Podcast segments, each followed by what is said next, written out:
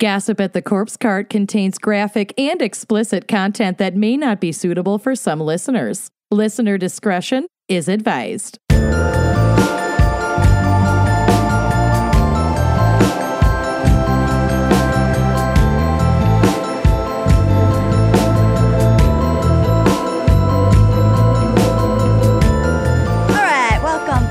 This month's Gossip at the Corpse Cart, where we, the wine and crime gals, talk about some current events, silly headlines, great obits, and last but not least, our coven confessions, which is my personal favorite part. Yeah, it's my favorite thing in the world. The best party game ever. What's the worst thing you've ever done? Yeah. I'm just shocked that we get so many responses. We have gotten an influx since quarantine began. Let me tell you. I feel like a Catholic priest. It's the best. But in actuality, I'm Lucy. Oh, right. Oh, I'm Kenyon. I'm Amanda. Oh, right. Well. Oh, wow. Great seg, honey. Great segue. Thank you. I fucking can't wait to get to that. So let's hear some fucking recent headlines from Amanda because oh my God, there have been some insane ones lately. Yeah. Okay, so I'm going to preface this by saying my segment is maybe a little bit longer than usual because I couldn't choose.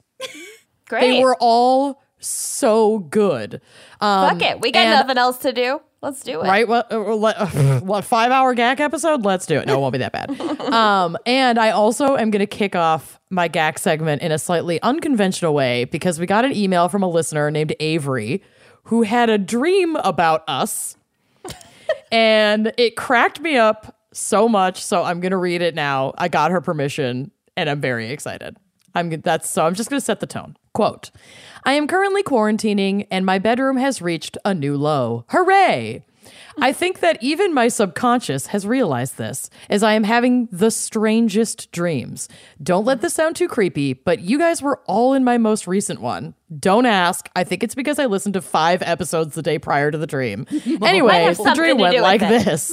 Might have something to do with it. Side effects include we pop up in your dreams. Oh. So I was at some sort of event, rest in peace, that you guys were at. Not a live show, but there was like a Broadway quality stage. Maybe it was a production of The Sound of Music starring Buffalo Jill as Maria. Yes. Wait a second. I would pay good money to see that. Amanda, get on that. Done and done. Yeah. Any amount of money.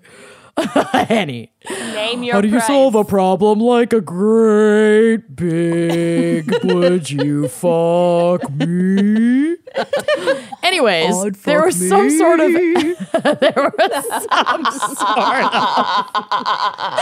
after party at the event, and when that wrapped up, I realized that I didn't have a ride home. I refused to get into a car with a stranger because this is 2020 and I am a woman. I'm not trying to become a forensic files case, although it would probably be a cool episode. You guys saw me semi-freaking out, and for some odd reason, you offered me a ride home.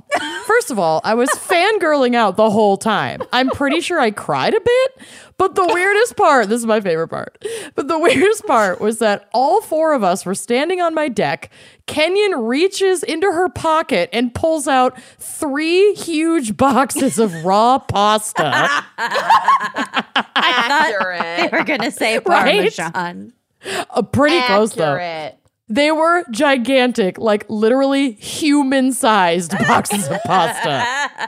Then all of a sudden, in unison, you guys all said the disclaimer, and then you just disappeared. What a power move. I love this dream. I want it's this such a good dream to happen. So thank you for sharing this, Avery. Power move indeed. And they signed off. Signed, Long Pig Lover 69. Just kidding. My name is Avery. Long Pig Lover 69. Oh, the good old days. I know. Back when we could touch people. Yeah. So I got such a huge kick out of that and wanted to share it. And now we'll dive into some headlines, shall we? Let's do it. Well done, Avery. Thank you, Avery. So this was submitted by several people, including Audrey Stitt, who knows how much I love a good face tattoo. Oh, no. Yes. And sign you can of a go. Classy individual. Yeah. What's a go to the drive/blog? What's a good face tattoo? Well, there are indigenous. Oh, for sure. You know, cultural face tattoos. That's totally fine. That are contextually appropriate. Right. These are, I mean, you could argue that this tattoo is contextually appropriate for sure. No. The headline reads, Indiana cops bust man with crime pays forehead tattoo after car chase, ... again. His face tattoo said crime pays? Yeah. Crime pays. Oh, well. Yup. It goes across the forehead. The forehead. It looks like someone put a giant stamp on his head. Yeah. Yeah, it looks like a bad stamp. It's really poorly done. No, it needs touching up. It needs touching up. Like the Y is a completely different size from the rest of the letters. And also it kind of swoops, but that might be his forehead because his forehead kind of swoops. It could be. But yeah. Oh. It's like every other letter is sans serif. Pretty much. Should have gone with papyrus. It is spelled correctly. I will give him that. It is. It could be worse. His nose is really the only way out. Crooked too. He's a handsome boy. Donald Murray, 38, allegedly fled from officers and caused a high-speed pursuit in Terre Haute last November. He ended up crashing his vehicle, but managed to escape the scene on foot. The story was featured on an episode of Live PD, which is kind of like the new version of Cops. Oh, yeah, it is. Yeah. I love it. Murray was still on the lam when he was featured on the cable TV show, but was caught and charged with criminal recklessness and resisting law enforcement. After he was originally held without bail, he was released in January on his own recognizance. Murray was then arrested Monday morning after another pursuit with Terre Haute police. He was charged with resisting law enforcement, reckless driving, possession of methamphetamine. I'm shocked. Mm-hmm. Maintaining a common nuisance. I want to be charged with that. And auto theft. Yeah, after the short pursuit. So, Murray... I mean, crime did pay for that tattoo. It did. It did. Crime pays dividends. Yeah. Wow. I mean, taxpayers are paying to keep chasing you in your car, you little shit. Yeah. Mm-hmm. Mm-hmm. Mm-hmm. So, I love that so much. Thank you for that submission. Next on my list. So this actually went viral a little while ago, but some lovely folks, including Kendall Free and Charlotte Little, reminded me of it. So I'm going to share, and you have to go look at the photo on the drive/blog after I read this. Okay. So hold off. Portsmouth, Ohio official. This is a blotter from their Facebook page. Fugitive alert. The Fugitive Task Force is looking for Ronnie Williams Jr. of Sciotville for fraud. He has convinced 3 local churches that he is Ed Sheeran and even went as far as performing The Shape of You in front of Christ Community Church last Sunday. No! The grossest song ever. I know. To a church. What? 3. When the pastor was asked why he believed the real Ed Sheeran would perform for $35 and a sandwich. Just because the wine and crime gals would doesn't mean Ed Sheeran would. The pastor said he just assumed he had fallen on tough times. Oh, no. I'm crying. I'm fucking crying. If you have any information as to Ronnie's whereabouts, message us immediately. Now, please go to the drive/blog and look at the side by side of Ronnie Williams Jr. He looks like if Ed Sheeran has been dead for 2 to 3 weeks. Yeah. Oh, he does. He looks like the deflated corpse of Ed Sheeran. Oh, he does not even look like a $35 version of Ed Sheeran. No, I mean, he is not the shape version of Ed Sheeran. He was overpaid. He's the sandwich Ed Sheeran. Oh, wow. Well, you know what? I really fucking appreciate the hustle because oh my God. Wow. If Ed Sheeran was captured as like a prisoner of war and kept in a bailed cage for like 6 years, living off of 60 years, living off of like grubs. Bugs. Yeah. Yeah. And meth. Then I believe it. Just grubs that he could scavenge and unlimited meth. Unlimited meth. Oh, no. It tickled me. You know, it's a victimless crime. He only made off with $35 in a sandwich. You know, the church has given more money to worse. So I'm here for you, Ronnie Williams Jr. And I hope you're well wherever you are. The shape of you. It. He's currently at the Grammys. Yeah, I just hope that he has had a career of impersonating not very attractive redheaded celebrities. Like for a while, he tried to be like Ron from Harry Potter. Like that's my vision. That's if I were his career coach, I'd be like double down, Ronnie. Down. We are. I'm taking that 10% of that $35 and a 10% of that sandwich. He should ride. He should go busk in Las Vegas. Yeah. Oh yeah. Old Vegas, God. Though. Old he is not equipped for the strip. No. Okay. Wow. Next, these are all golds. Like, now you know why I could not pick. They're so good. Okay, so this next one, submitted by Aaron Van Eerten, one of several submissions. Woman charged after calling 911 to have fire put out in crotch. This hits too close to home for Amanda. Home. Out of Port Clinton, Ohio. Port Clinton. No. A Port Clinton woman faces several charges after calling 911 and saying she needed to have a fire put out in her crotch. Was Katrina Morgan. Ed Sheeran? I mean, looks a little more like Ed Sheeran than the previous. Katrina Morgan, 50, called the Port Clinton Police Department about 10 p.m. Saturday asking for the fire department because her, quote, pussy was on fire, according to a Port Clinton police report. Honey, because of the call, you need some monostat. You need a doctor. Yeah. Yeah. Stat. Monostat. Oh, yeah. Yeah. Because of the call, Morgan was charged with felony disrupting public services and misdemeanor making false alarms. Morgan called from her friend's home in the 900 block of Maryland Street. When the police arrived, they told Morgan, or they said Morgan, this was misprinted, should be arrested for making false reports and disrupting public service. The suspect became agitated and began resisting arrest. It just escalates. So her pussy was not on fire then? I don't know. A 911 call from the incident revealed Morgan asked if their, quote, I can't.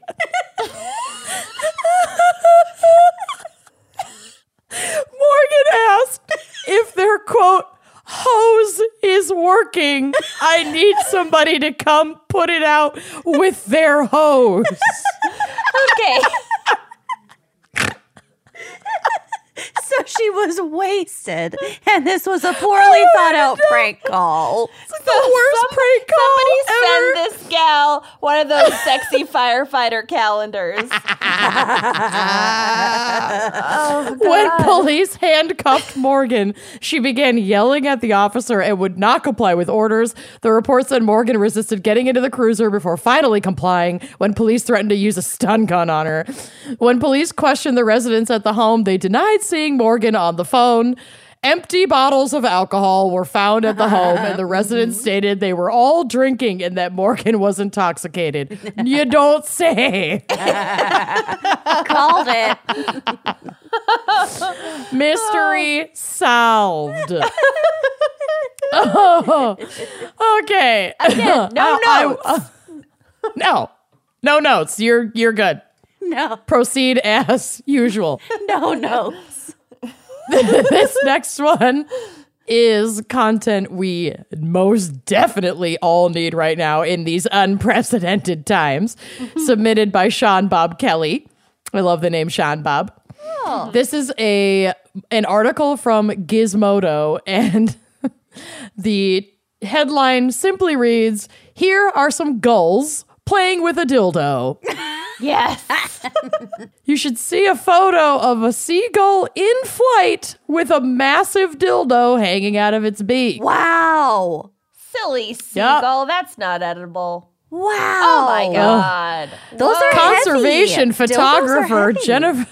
They are. Jennifer Warner visited the children's pool in La Jolla, California on Tuesday in order to photograph the pupping harbor seals that have taken up residence on the beach. She soon noticed some juvenile gulls chasing each other around and causing a ruckus. One of them had what she thought at first was a piece of plastic pollution in its beak.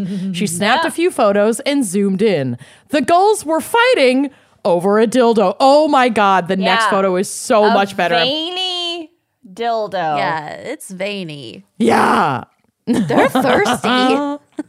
They're thirsty for that. My God. The pictures keep getting better. Sorry that all of the Gak blog is just going to be bird dildo pics because they are so good. Refresh again. Oh my God. Quote, "Before realizing what the object was, I was annoyed and mad because plastic pollution is a real serious problem. And as a conservation photographer, I'm documenting human impacts on wildlife," Warner told Gizmodo. "But when I realized what it was, while the other emotions still existed, you can't help but find humor in it." Yeah. Yeah. Yeah. Yeah. Oh, wow. I mean, it's just getting passed around. This is a lot of action for that dildo. They are so fighting over this dill. Oh, it's incredible. Yeah. So there's more in the article that's about like where the beach is and how it's been used by the seals. And that's really not pertinent information. But thank you so much for this bird dildo content. I love it.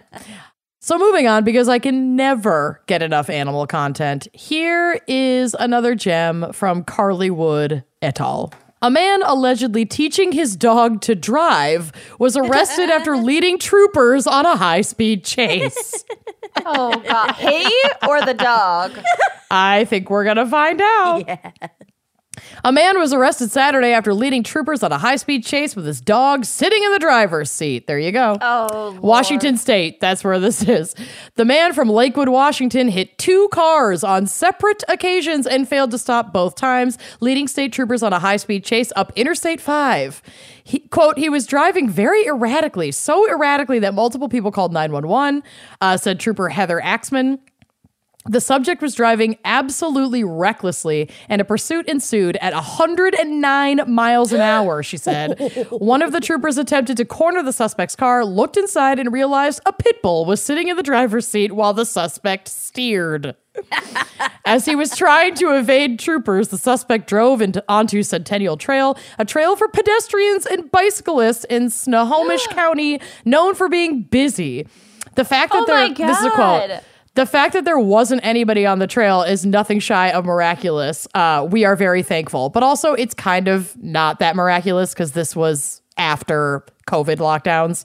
So I'm sure a lot of people just were not out, which is lucky. Oh, wow. Eventually, troopers were able to use spike strips to end the pursuit. So they blasted his tires.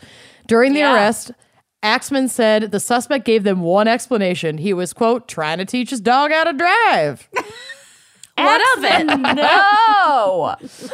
Quote, I wish I could make this up, Axman said, who is a public information officer. I've been a trooper for almost 12 years, and wow, I've never heard this excuse. I've been in a lot of high-speed chases. I've stopped a lot of cars, and never have I gotten an excuse that they were teaching their dog how to drive. Wow.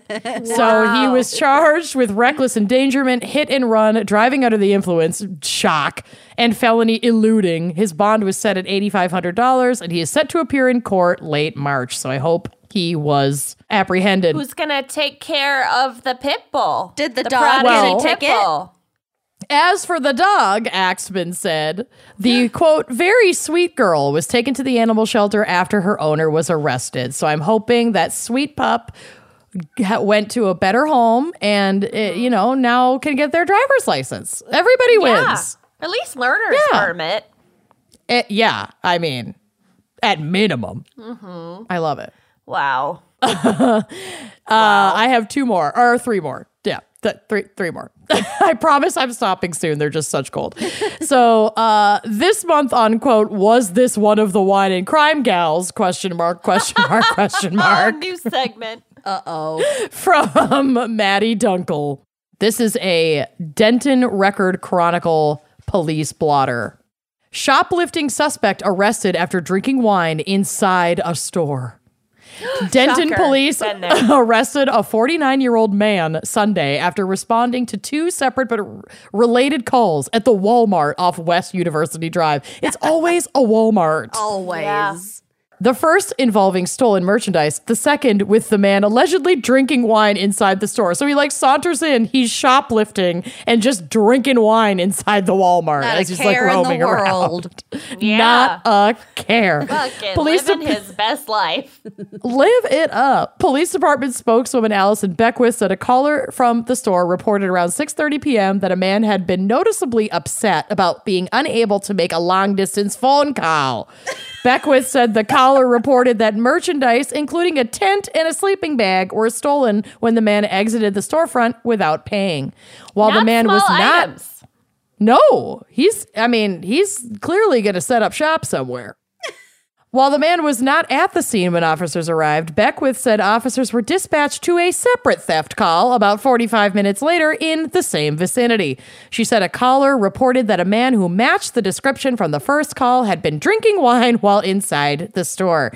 Officers recognized the suspect via store video and confirmed he was involved in both incidents. Officers said the suspect was acting belligerent and had trouble walking while his speech was slurred. So lay off that wine, honey. Mm-hmm. Set your boundaries. Officers arrested and charged the man with two. Then drink wine. I think that's kind of what he sort of did that, but he was clearly drunk first, and then he went back to more wine. Right. Officers arrested and charged the man with 2 counts of property theft greater than $2,500, along with public intoxication and consumption of alcohol without a permit. Just gotta have that permit. Mm-hmm. This next one was our most submitted headline with about 75 submissions. Oh my God. Yeah, and you'll understand why. From the Telegraph Local, which totes itself as opinion-free news. I guess we'll see. If you have to say it's opinion-free, I have a feeling it's not. Gun used to rob far South Side hot dog stand misfires, hitting robber in penis. Oh my God. Oh! I read this article screaming it to Corey. I thought it was so fucking funny. A hot dog stand in South Side Chicago. I love it so much. Yep. He's robbing a hot dog stand and shot himself in the hot dog. Oh, a robber was in the process of robbing a hot dog stand in the far South Side Chicago when he discharged his weapon on himself. The infamous incident was reported. Oh, I guess this is old and it's like making a resurgence. The infamous incident was reported in November of 2017. To add a flare of poetic justice to the yarn, the hot dog stand robber shot himself in the penis. He thought he was going in for some quick cash. The suspect entered the restaurant with a loaded firearm, looking to score easy money and maybe some free food. This took place at the hot dog stand on the restaurant area Maxwell Street Express. The Chicago Sun-Times identified the culprit as Terry and Pouncey, age 19 years old. The teen approached the hot dog stand and demanded cash. When he went to adjust the .38 caliber pistol he had brought along, he shot himself twice.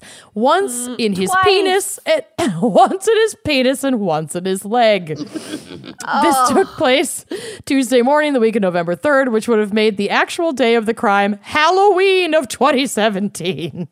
Oh, no. Pouncey remained hospitalized on All Souls Day, November 2nd. He therefore missed his first court appearance for good measure. This, according to the Sacramento Bee, who was citing the Chicago Tribune. Pouncey faced 2 counts of robbery for taking items from the 2 employees of the hot dog stand. These included their cell phones and their wallets. He also did manage to steal some of the cash from the business. Too bad that he had medical bills and court fees to cover after that. There's always money in the hot dog stand. Yep. Always. Oh, my God. The Daily Mail UK followed up and stated that the weapon discharged when Pouncey was adjusting it in the waistband of his pants. He put the gun in his waistband and ran from the scene. The story was confirmed to the Daily Mail by Assistant Cook County State Attorney Aaron Antonietti. The Daily Mail went on to say that the 2 hot dog stand employees were men ages 39 and 45 that were held up. Pouncey held the pistol to the head of the 39-year-old. The 39-year-old was holding a grease bucket at the time he was attacked. Wow. He asked the other employee to get the cash from the register to give to Pouncey. As the 2 men handed over the cash and their wallets, the grease bucket allegedly went flying. Whoa, did he throw the grease bucket on Pouncey and then Pouncey fucking was like flustered and then shot himself in the dick? Well, you're not super far off. Oh yeah. So the grease bucket went flying. Pouncey stuck the money and the gun in the waistband of his pants. He then began to flee the scene. As he did, he immediately slipped in the grease. Yes. The firearm discharged, shooting his penis and leg. He ran a banana peel. He ran a few blocks before he called the police to report that he had been shot. The police arrested him at the hospital. Surveillance footage saw his boxers matched the boxers that were found on him at the hospital. So yeah, he slipped in grease and shot himself in the dick. And then called the cops on himself. Snitched. Well, yeah, because he was probably bleeding like crazy. He called the cops to say he had been shot. He was also only 19. Not to say that he's obviously a fucking idiot. Yeah. He's a moron. I love him so much. Look, if we ever need another intern. Yeah, I'm calling him. Wow. And I will leave you all with this. As you know, I have been reading Animorphs daily on Instagram Live, noon central, come hang, for different COVID-adjacent charities, and I am not the only one getting creative to raise funds in times of crisis. And Kat Dennings, if you're listening, you need this information. Listener Catherine Gaster has brought to my attention that Chuck Tingle has put out some new titles for charity. Yes. In his new website page dedicated to this charity called Get Well Swoon. Yes. It says here, quote, over the past few days, Chuck has been inundated with requests to write a tingler about pounding the coronavirus. Yeah. This will not be happening. Yeah. This will not be happening, as Chuck has a firm policy about not profiting from or making light of natural disasters or events that are harming people on his timeline. I love that, to be honest. Yeah. But of course, it's also important to mine humor and joy in dark and scary places. So Chuck would like to present you with these alternatives to promote healthy habits that keep you and your loved ones safe. And all of these are to support efforts for Doctors Without Borders, St. Jude's Children's Hospital, Direct Relief, and Global Giving. So Chuck Tingle, come on. God, get it, Chuck. Love it. So the PDFs are available on the site, and there are 3 right now. The first is Bisexual Vampire Unicorns Teach Me the Importance of the Vampire Cough. Oh, okay. Coughing into your elbow. Yeah. That's called the vampire. Oh, I get it. I get it. Like a vampire cape. Yeah. Yeah. I've never heard the second one. It's good. The second one is not pounded by anything while I practice responsible social distancing. Yeah, I saw that one on Instagram. It's so good. It's so good. I'll put these book covers are also fucking incredible. I'll put them on the drive. The last one here is the physical manifestation of washing my hands gets me off. Okay. How long is each book? Because I just don't know they're PDF files for these. These are short stories. Okay. This one's but I believe the hand washing is I believe 20 a pages. Full Tingle. I believe a Full Tingle is like a feature length novel to the tune of they're not long, but they're over 100 pages. Oh. Wow. Yeah. They're beefy. Actually, I mean, the hand washing one is only like 10 pages, and then there's a link to all of his. There are just this huge list of links to all of his other books at the bottom. Yeah, these are just short stories that he's putting out to support these charitable organizations. Short literatica. And they're incredible. And that is the information I'm leaving you with at the end of my segment. Thank you so much. Well done. Nice job. Thank you. Fucking done. Wow. I know. I'm sorry to take up everybody's time, but they were all so great. I couldn't help myself. The world may be burning around us, but that really just means that we're being given excellent headlines. Correct. So let's take a quick break and hear a word from our sponsors. It can be really easy to get trapped into scrolling on your phone all day. Hi. Animal Crossing. I can't raise my hand any higher. Phone mahjong. Yep. Big time me. Especially when you're stuck at home, and keeping tabs on the news may be helpful for some, but constant real-time updates can also be a big recipe for anxiety. If you're feeling overwhelmed during these uncertain times, I'm right there with you. I think most of us are, but there are things you can do to take care of your mental health. Yeah, big time. And this crisis has definitely reminded us that we are all vulnerable and that it's okay to reach out for support. In fact, it's necessary for our survival. This Mental Health Awareness Month with Talkspace, you can connect with a licensed therapist to talk it all out, all from the safety of your home. By taking care of your own well-being, you're helping raise awareness about the importance of mental health. It's so important to talk openly about it, something we strive to do on this show. And I feel very lucky that I was already very much a Talkspace user and enthusiast before all of these stay-at-home orders hit, because I think that transition would have been really hard from in-person therapy to online therapy. And Talkspace just really makes it easy. You get matched right away, and you just kind of get to know your therapist. You kind of like take a little quiz to figure out what your areas of need are. And then they match you with a therapist, a licensed therapist in your area that is very much professional within that scope of what your needs are. So mine are for anxiety disorder and generalized depression. And my therapist, Emily, is an absolute queen. And I've been with her for over a year now, and it has completely changed my life. Can't recommend it highly enough.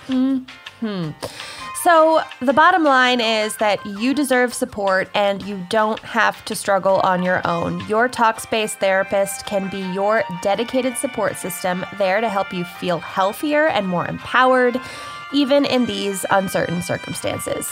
So as a listener of this podcast, you can get $100 off your first month of Talkspace. To match with your perfect therapist, go to Talkspace.com or download the app. Make sure to use the code GALS, G-A-L-S, to get $100 off your first month and show your support for the show. That's GALS, G-A-L-S, and Talkspace.com. Treat your brain. Treat it. Not really a theme for all of them this month, but definitely some recurring themes from past episodes for sure. Pee. Love it. Pee, poop, vomit, weed, sex. All the shames. You know. These are a few of my favorite things. Okay. Hi, gals. I've seen my share of shit. Wrote this. I just love the, like, non-intro. Hi. Yeah.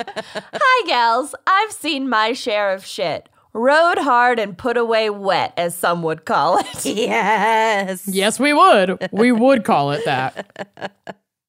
My freshman year. You want to be rode hard and put away wet when you're my age? My freshman year of college, I sold weed. Not good weed, but was/am a cute redhead, so frat bros would buy it off me at absurd prices. Yes. Just Highway 94 ditch weed. Hey, there's a wage gap, so I don't feel bad. One time at a party, I made a mistake. Picture this. I was in a mini skirt and drunk on Four Loko. Yes. No. You had already painted a picture, so that's exactly what I was picturing. Also, were we at this party in 2005? Wearing a Von Dutch mini skirt that was a hand-me-down from someone. Mine was denim that just said G Unit in like white felt on the ass. So yes, good. I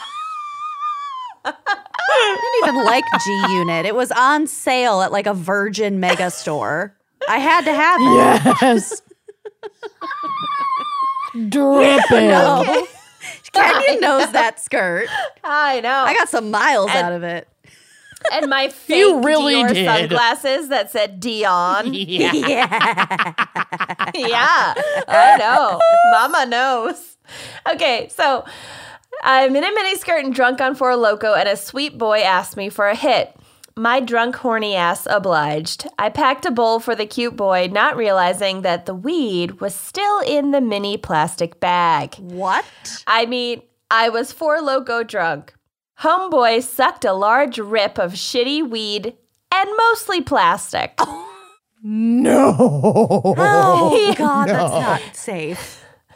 He ended up going to the emergency room that night with what everyone assumed was alcohol poisoning, but I'm positive was my plastic-infused ganja. Bless his heart and medical bills. Poor guy. It also could have been the Four Loko, because that shit was honestly, dangerous. You can't take responsibility for this. There was too much going on. There's literally no way to know. No. A lot of factors. We officially absolve you from any blame in this situation. Mm-hmm. Yeah. Oh, 1,000%. Yep. Yeah. All right, next one. My confession. My main squeeze and I had been at odds for a while, so I decided that I was going to be having a spontaneous little rendezvous with a trusted male friend. We took an impromptu trip to Denver, my hometown, to visit a weed dispensary and just chill out for the weekend. The night started with us getting super high and pretty drunk for free at the Embassy Suites bar happy hour. Oh, yes! Those happy hours are the best.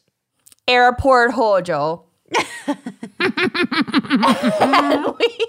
and we continued the fun in the room by taking shots of 1800 tequila and eating what was probably way too many edibles.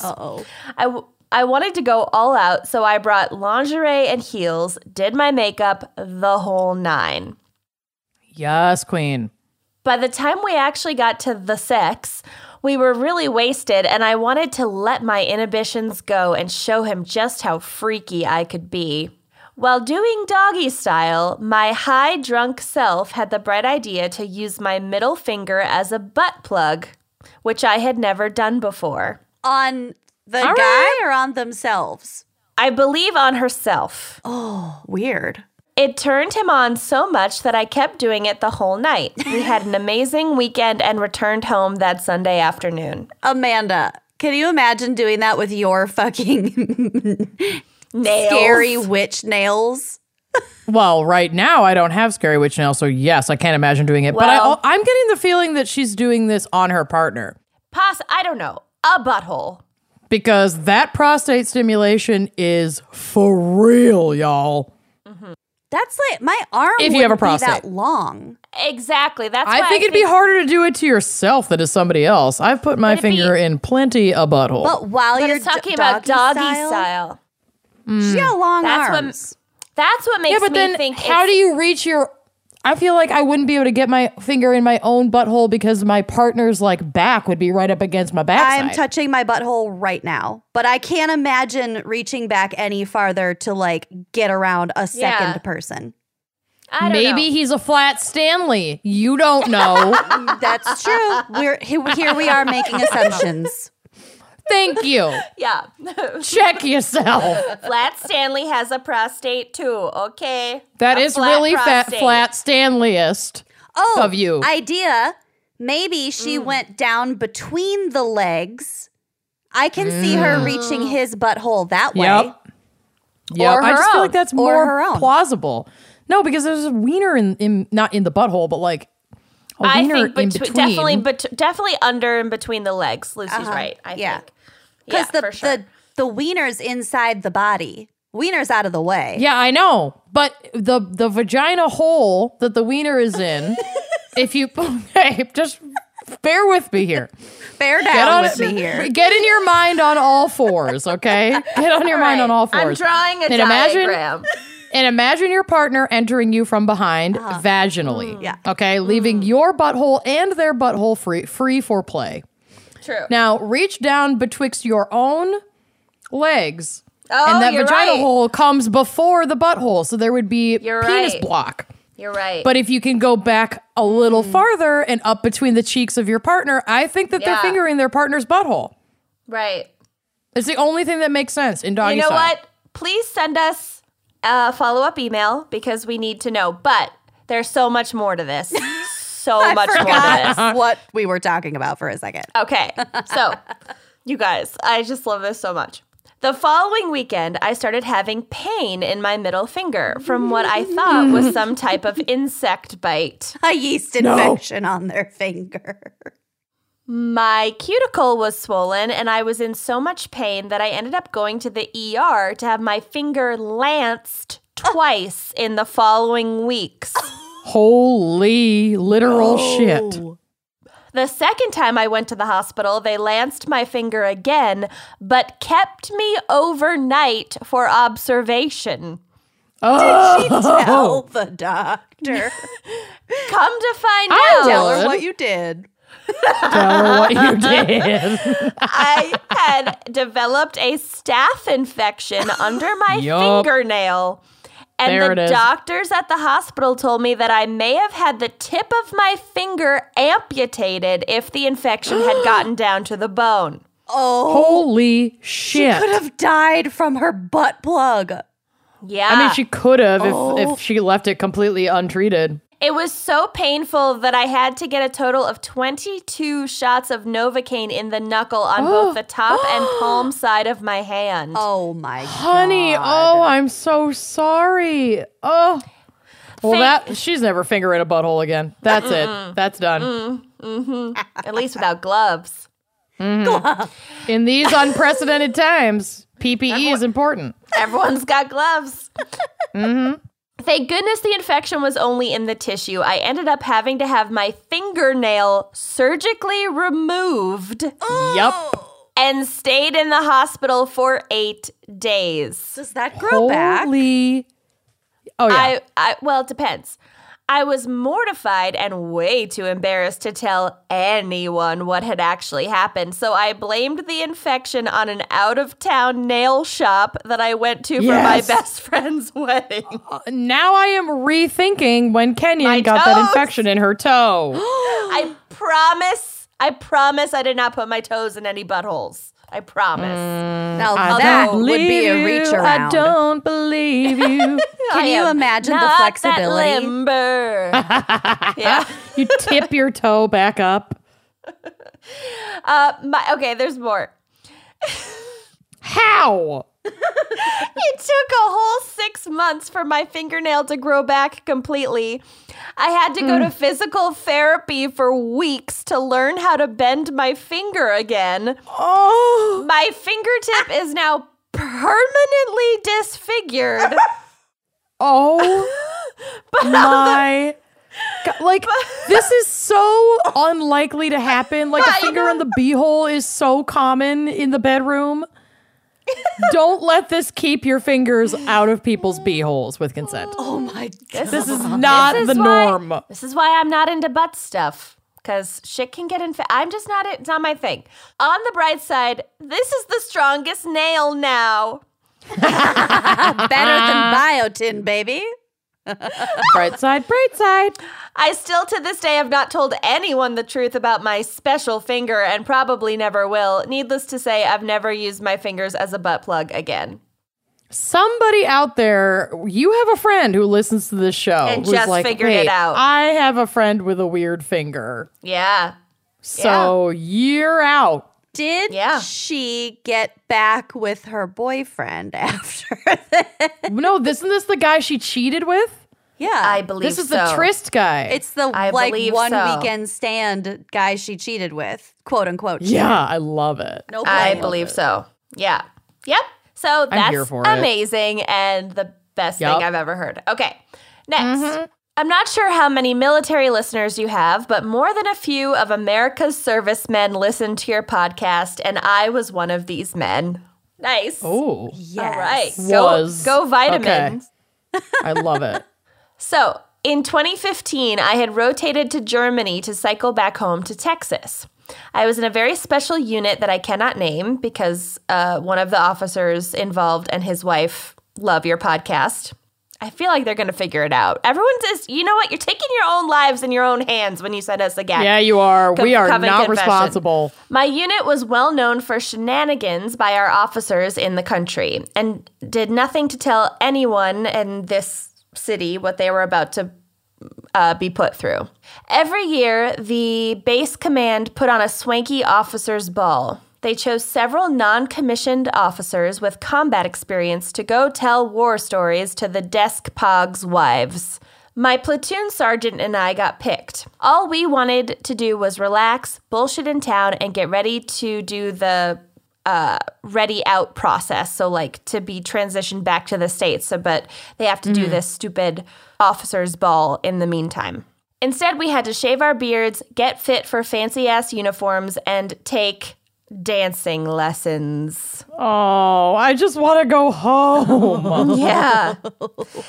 In addition to manners and fine dining classes, they tried their best to turn us from rough thugs into dilettantes. We decided that our shenanigans would be epic, but the ballroom had pretty locked down security. Instead, we befriended the mess staff preparing the meals, and since officers had separate dishes than the enlisted men, which I think is bullshit, that just adds insult to injury. Yeah. We found a soup tureen and liberally applied some liquid laxatives, thinking it would cause some gas and embarrassing situations that we could laugh at. Oh, no. Fast forward several nightmarish hours of making irritating small talk with officers' wives and awkward dancing, and we all settled in for dinner. As dinner progressed, we heard the occasional toot, and we giggled. Oh, no. When it came time to hear the officers' speeches, let's say microphones picked up more than anyone bargained for. Uh-oh, uh-oh. Oh, my God. Uh-oh. Oh, no. Oh, God. The cacophony of butt trumpetry was hard not to ignore. A certain visiting general approached the stage to give the closing speech and ripped a long, wet chainsaw of a fart that lasted almost a minute and a half.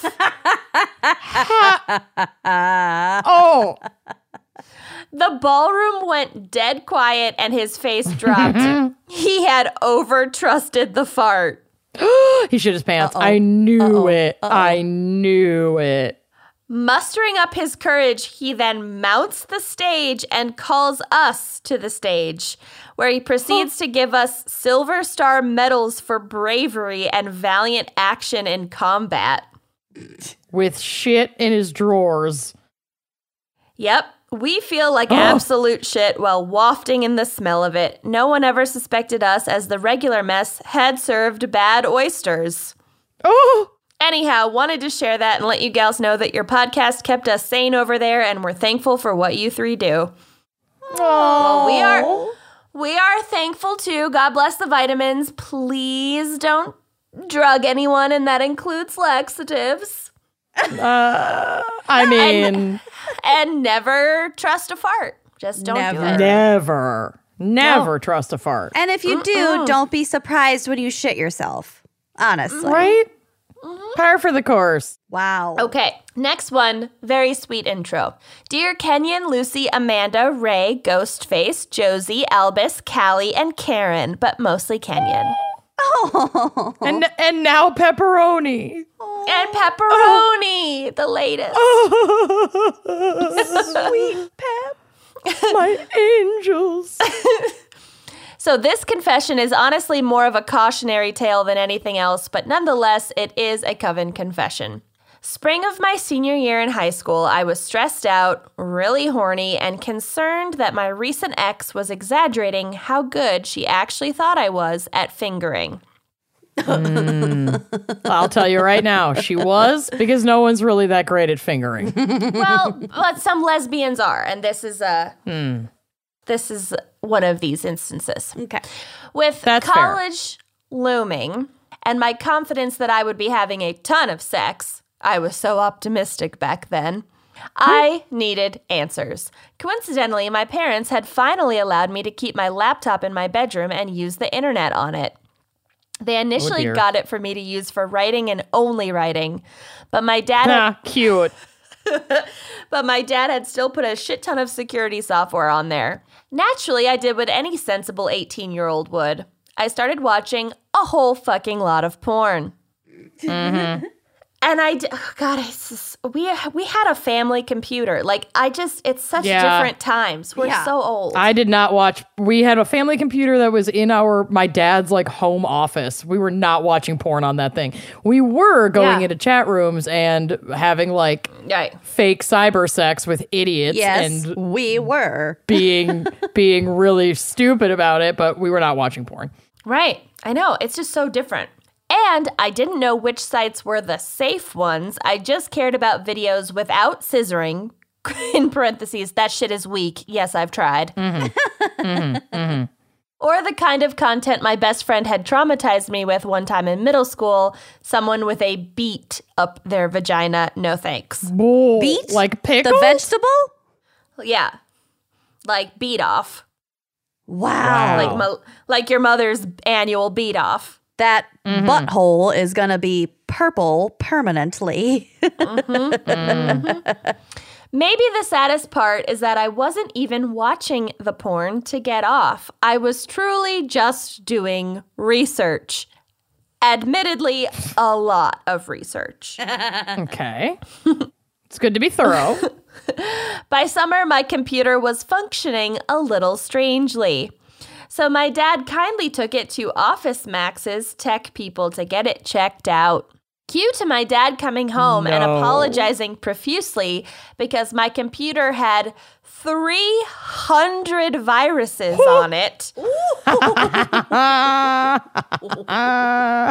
he was convinced it was because he hadn't put enough security on it. Oh, yeah. It's definitely his fault. As he was saying this, all I could see was the URL lesbiansex.com. Oh, that would have been a red herring. Well, not a red herring. It would have been the telltale heart. What? That would have given them away. What's a tail heart? I said telltale. Oh, I just heard tail. Jesus. Oh, I just heard tail heart. Keep up. Come on. You had a stroke. That really would have been the tail heart, the nail in the tail heart right there. Jeez. All right. I assured him it was really fine and he'd done a great job, not his fault at all, but of course I admitted nothing. And then he paid for my computer to be scrubbed of my porn viruses. Yeah. I am a trash kid, and he is a top-notch parent. On the bright side, not the most expensive virus I could have caught from lesbian sex. Ha! I've never, ever told him what happened, and I don't plan to. And if the Office Max techies knew where the viruses had originated, they kept that shit to themselves. The moral of the story is hug your parents and stick to Pornhub. Amazing. Yes. Oh, my God. Okay, next one. Hello, you beautiful queens. Names have been changed to protect the innocent. So here is not the worst thing that I've ever done, but definitely the worst thing that has ever happened to me. Ooh, in my junior year of college, I was just out of a terrible relationship and was getting my hoe on. Mm-hmm. I was having a great time and hooking up with a few different people, but only one or two consistently, and the rest were just one-night stands. Also to note, I love dad bods. Yes, honey, same. I am thick and would snap a skinny boy or girl or neither or both or anywhere in between. I should have just said partner in half. Mm. One of my gentleman callers, we'll call him Gerald, was just that. Gerald the dad bod. We'll call him Gerald. Yes. I love it. His friends would refer to him as Big Country. Yes. I live in the South. Isn't that like Montana's state motto? Yeah. Big sky. And he was a big dude. So one time we were getting down to it and he is hitting it from behind. I felt him slow down and I turned around to say something to the effect of, "What are you doing? Get it done. Finish it." I've been there. Feel that so hard. What are you doing? Get it done. Finish it. What are you doing? Get it done. Finish it. Finish it. Our next Tumblr, our next travel bug. New Twitter bio. Oh my God. He slows down.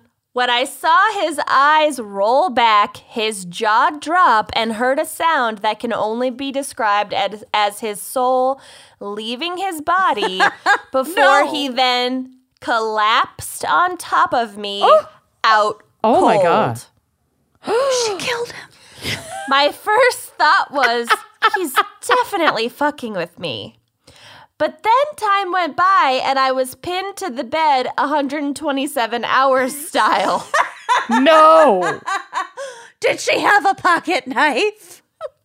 She had to cut her own arm off to get out from under Big Country. 127 hours style. I mean, Big Country is passed out cold on top of her.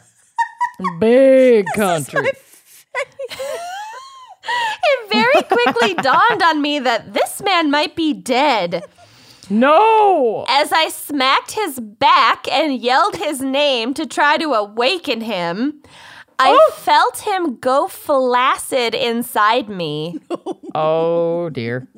I prayed to whatever God is out there that I would not have to go to his funeral and tell his mother that his last words were a death grunt.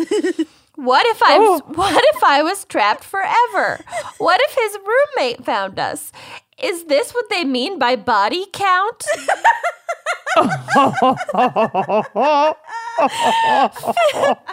Fifteen Mississippi later.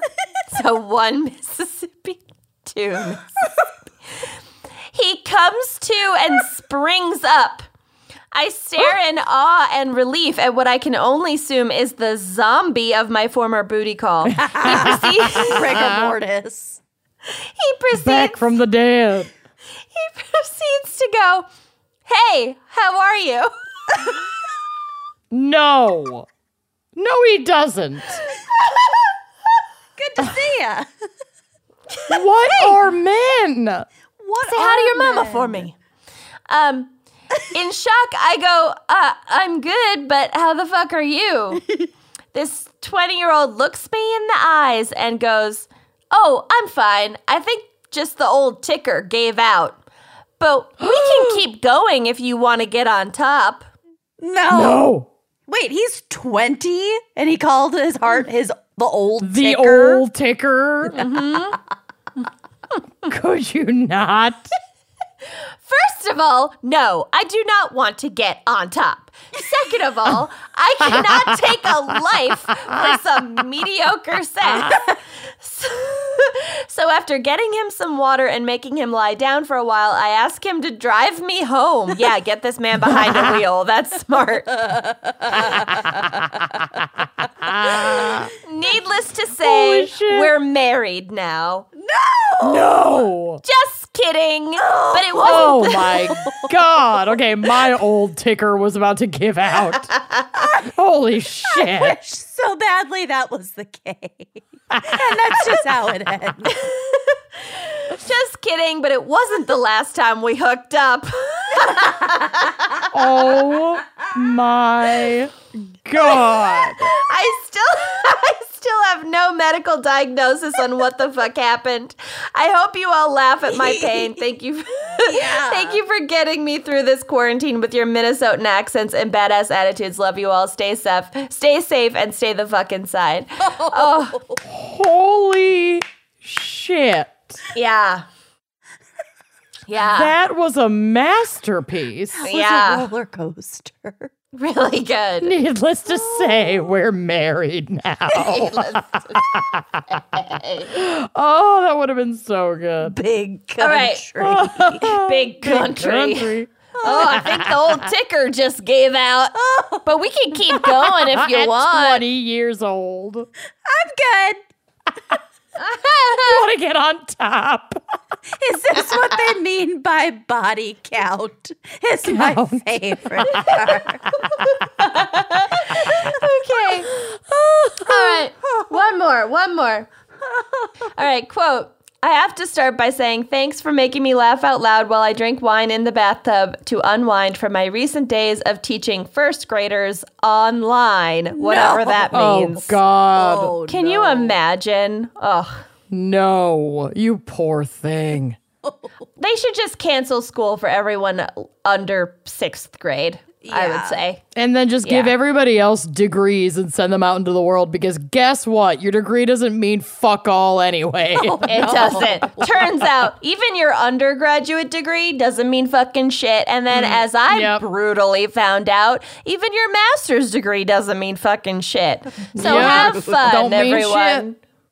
Yep. I mean, like, finish high school and then just figure it out. You'll be fine. All right. So all I can say about it is that the morning video conferences with my class should legit be turned into an SNL skit at some point. I can't even imagine. How do you? I can't imagine. I think it's great that so many coven members can claim that their confession stories happened accidentally. Just so we're clear, mine was definitely not an accident. So yes. Yes, finally. I am an asshole on purpose. But no, it was not my idea. Uh-oh. I love you. I'm so excited.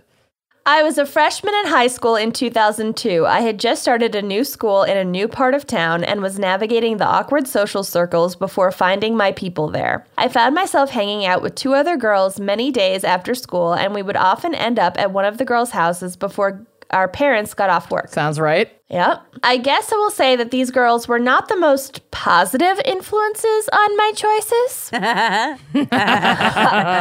What do you mean? On one of those days, we found ourselves bored, broke, and without supervision, so we devised a foolproof plan to fix the first two problems.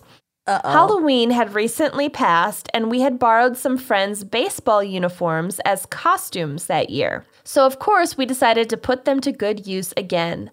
Our plan: pose as a softball team and scam the neighbors into thinking we were supporting our extracurricular activities. Yes. Uh-oh. Yes. Oh, I love it. Here's how it went down. My friend drafted and printed hundreds of fabricated raffle tickets. Oh, no. We decided on a list of enticingly generous prizes. Grand prize was a trip for two to Hawaii.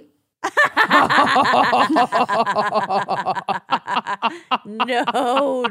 And targeted the most affluent neighborhood nearby. We spent several hours that day going door to door, batting our eyelashes, smiling innocently, and collecting donations for a completely improvised softball team, aka our own wallets for shopping and trips to 7-Eleven. Oh, that is just straight up theft. Did they tell you the team name? Mm-hmm. I still can't believe how easily I preyed on the innocent at age 14. The worst part was that we had the best time.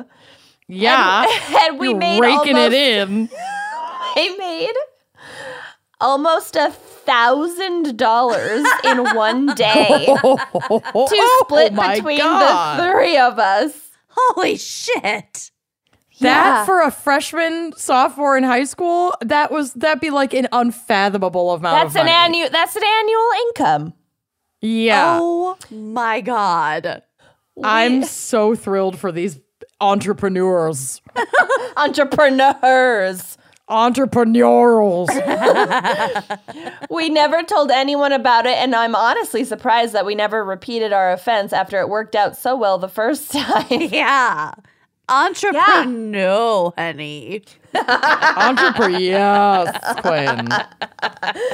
Yeah, and so those are the Coven confessions this month. Well done. So good. Nice. Yes. Oh, I loved that last one. Because you're also a terrible person. Yes. So I totally could have been convinced by someone that we went to high school with and I was friends with in middle school, rhymes with Smelly Lord, who definitely would have come up with something like this, and I would have been on all about it. Yeah. All about it. Yeah. Smelly Literally, Lord. When I was a little kid, and I know I've talked about this before, I used to be best friends with my neighbor, the neighbor boy across the street. His name is Nick. And I would go over to his house. He was so well, maybe not so well behaved. He's a kid, but like their family didn't watch TV very much. They like actually had structured outdoor activity, and we were just like heathens in the neighborhood. And I, for some reason, wanted to put Vaseline all over his dresser to make it shiny because I thought it would look pretty. And so we embarked on this project, and we get like the top, we get a nice sheen over the top of it. And he goes, what if my mom finds out and gets mad? And my response, and my friend's mom, Anne-Marie, hi Anne-Marie, is listening through the door, and I go, and I don't know she's there. We don't know she's there. And my response was, just lie. That's what I always do. There's this amazing technique. It's called lying. Yeah, just lie straight to her face. It's easy. So would I have sold fake raffle tickets to make my share of $1,000 in 2002? Sure woulda. Oh, God. Yep. I'm upset I didn't come up with it. I know you are. You didn't know anybody on a baseball team. I know. I never would have used a softball costume as my Halloween costume. We're on the local vampire team, and we could really use your donation. Local vampire team. We're a traveling troupe of Liza Minnelli impersonators, and we could really use your support. Yes. Your Liza Minnelli costume was so flawless. Should I put it on the drive? It'll be on the blog. Yes, you should. Oh, well done. All right. Should we hear a quick word from our sponsors? Yes. Yes, let's. Orate is fine jewelry made in New York City. Founded by women for everybody. Pieces range from classic to statement to completely original, absolutely gorgeous. And Orate makes the jewelry you've always wanted but could never find. I love my pieces from Orate. I got the gold little fan earrings, and the gold is so like beautiful and substantial. The diamonds sparkle and shine. It's such high quality, and the pieces are so gorgeous. And because Orate sells direct to you without the middleman markup, they can offer the same quality as like traditional Fifth Avenue brands at a fraction of the cost. This is like real quality gold, people. 14 karat, 18 karat. stunners. Yeah. Orate is also ethically made in New York City, and for every piece sold, a child in need receives a book to further their education, which I thought was really great. I love that. Great. That's so cool. Orate was founded with the desire to shake up the jewelry market by offering modern folks beautiful designs, amazing quality at affordable prices, and also ethically sourced pieces that you can wear every day. And I have a sensu pendant, which is like a fan, a gold fan necklace pendant. I love it. I do wear it every single day. I've worn it every single day for... what, a year now? It still is in amazing shape. Like, I am sparkling. I'm hard on my jewelry. I always break jewelry or wear it out or whatever. And this orate piece looks brand new. I love it. I'm gonna go buy some more. Love it. Yep. It's gorgeous. And for 15% off your first Orate purchase, go to oratenewyork.com/gals15 and use promo code gals15. One more time, for 15% off your first Orate purchase, go to oratenewyork.com. That's AURATE newyork.com/gals15. That's GALS15. And use that promo code gals15 and treat your jewelry. Treat your neck, your ears, your wrists, your fingers. Trade it. What if I told you you could get high-quality, organic, and non-GMO groceries delivered to your door for a lot less than you're paying now and help out families in need? It's like the trifecta. So I'd be pumped if you told me that. Yeah, well, you can. And that is what we're doing since we discovered Thrive Market. As a proud Thrive Market member, I get the products that I love, and my paid membership provides a free one for someone in need, like a low-income family, teacher, veteran, or first responder, folks that we want to be supporting these days, you know, especially. Oh my gosh, I love that so much. And Thrive Market tailors to over 70 different diets and values. So if you're like trying to go paleo, doing keto, if you're doing a plant-based, even vegan diet, and they deliver the highest quality organic and non-GMO food. They also offer clean beauty and bath products. We'll get to it. I stocked up. Pet supplies and...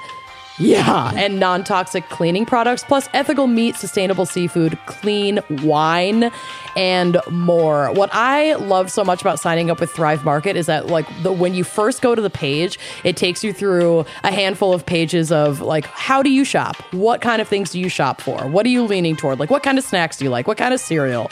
And it just gets to know you and then recommends products based on what you put in as your answers. So my partner and I have been trying to eat a lot less red meat, and we're not necessarily vegetarian, but we do lean a little bit more toward a plant-based diet. So I threw in like some vegetarian options, some vegan options. We're trying to go more dairy-free, and they provided us with so many incredible products that we can put in our cart and have delivered. I mean, And as a member, I'm saving 20 to 50% off traditional retail prices, and their carbon neutral shipping is free on orders over $49. And when you're just doing a grocery shop, it's really easy to get an order that's over $49. Oh, yeah. Super easy. And yeah, Kenyon, talk about some of the skincare stuff you found on there, because I need guidance. I am so excited. I got pimple patches. I got sheet masks. I got zinc sunscreen, because sunscreen is so important. I got organic cocoa butter lip balm. Hello. Yes. Yeah, I basically just treated myself to a bunch of incredible products that are, you know, good for you and good for the world. Yeah, and not only do we feel good about getting a deal on your favorite clean organic products, but you also feel good about helping to support families who need it most, like Kenyon was saying earlier. In addition to membership matching, Thrive Market is matching donations to their COVID-19 relief fund, dollar for dollar. And these folks really need that help right now, so you can feel really good about where your money is going. Thrive Market is working 24/7 to make sure members are getting their groceries delivered as fast as possible. You can learn more about their commitments to customers and membership matching on their website. Tell them what to do, Kenyon. Try Thrive Market and become a member risk-free. Go to thrivemarket.com/gals, G-A-L-S. Join today and you'll get up to $20 in shopping credit toward your first order. That's thrivemarket.com/gals, thrivemarket.com/gals, to start your risk-free membership and get up to $20 towards your first order. thrivemarket.com/gals. Treat your life. Ugh, treat it. Okay. Well, welcome back. This is the Coroner Corner. Mm. And woo! I have a very special guest interview for us. Yes. Ooh. This is the only corner I care to put baby in, if you will. Coroner. Jesus. Nobody puts baby in a corner unless... dark. It's the coroner. Nobody corner. Puts baby in a coroner. Okay, so a couple weeks ago, I sat down with author Ashley Lecker, author of The Serial Killer Cookbook, True Crime Trivia, and Disturbingly Delicious Last Meals from Death Row's Most Infamous Killers and Murderers. Oh, nice. Stop. It's a mouthful, but the book is incredible, so let's not waste any time. Get into this interview. It's incredible. All right. I am here with Ashley Lecker, the author of The Serial Killer Cookbook, True Crime Trivia, and Disturbingly Delicious Last Meals from Death Row's Most Infamous Killers and Murderers. That is one hell of a title. Yes. Yes, it is. Thanks for having me. Yes. Thank you for joining us. Well, honestly, you had me at serial killer and also cookbook. This is like two things that are just straight up my alley. So I was really excited to get your email and be able to hop on the phone with you. Awesome. Me too. I am really excited about this project. So excited that it is out and that people can enjoy some of the trivia, facts, and recipes that I've put together. Yeah. Okay. So just jumping right in, this book is full of like fun facts about death row killers. So just in your mind, what are some factoids that stick out as just like particularly interesting, or like the word silly might not seem like the right word to use here, but like while I was flipping through the book, I'm like, that just seems silly. There's just like a bunch of silly shit in here. Yes, there's definitely silly stuff in there. And it was really important when I was writing that book. I wanted to, because I want people to want to eat the food in the book too, and not completely just go off of the gory side of things, which, you know, really easy to do when you're talking about serial killers. And so I wanted to put in, for every person I was writing about, just something that, you know, some people may know some of the things, but stuff that might be a little quirky or that they don't really know about. Like, one of the things when I was researching this that it ended up turning into a recipe as well is there is one of the people in the book, we have a recipe for SpaghettiOs in the book. And the reason why was that particular individual, when he ordered his last meal, his name was Thomas Grasso.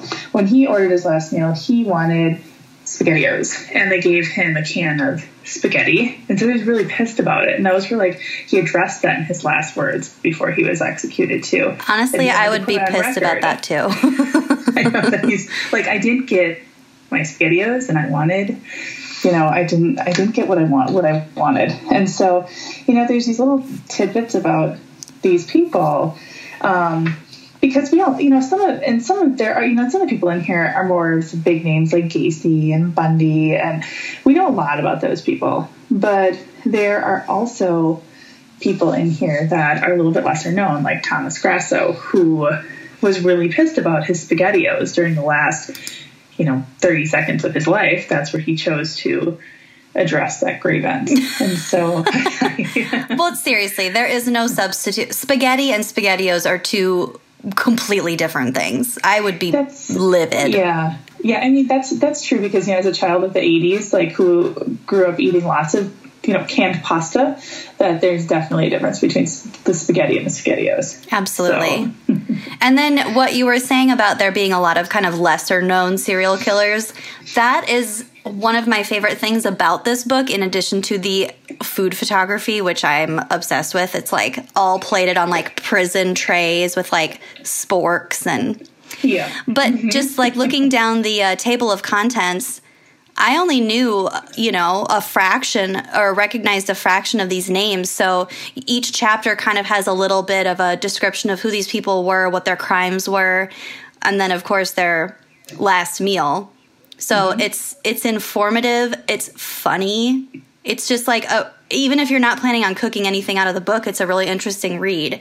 And also, can we touch on the single pitted olive? Oh, yes. Yeah. He requested he wanted an olive. And that's where the recipe I made for the book was because typically like an olive tapenade might have a couple different types of olives in it. Like, but I made a single olive tapenade to try to play into that request. He just, I think some of them had some strange requests. He was one of them. Another one was, there's a guy, he asks for, let me get the exact wording on what his request was, but he wants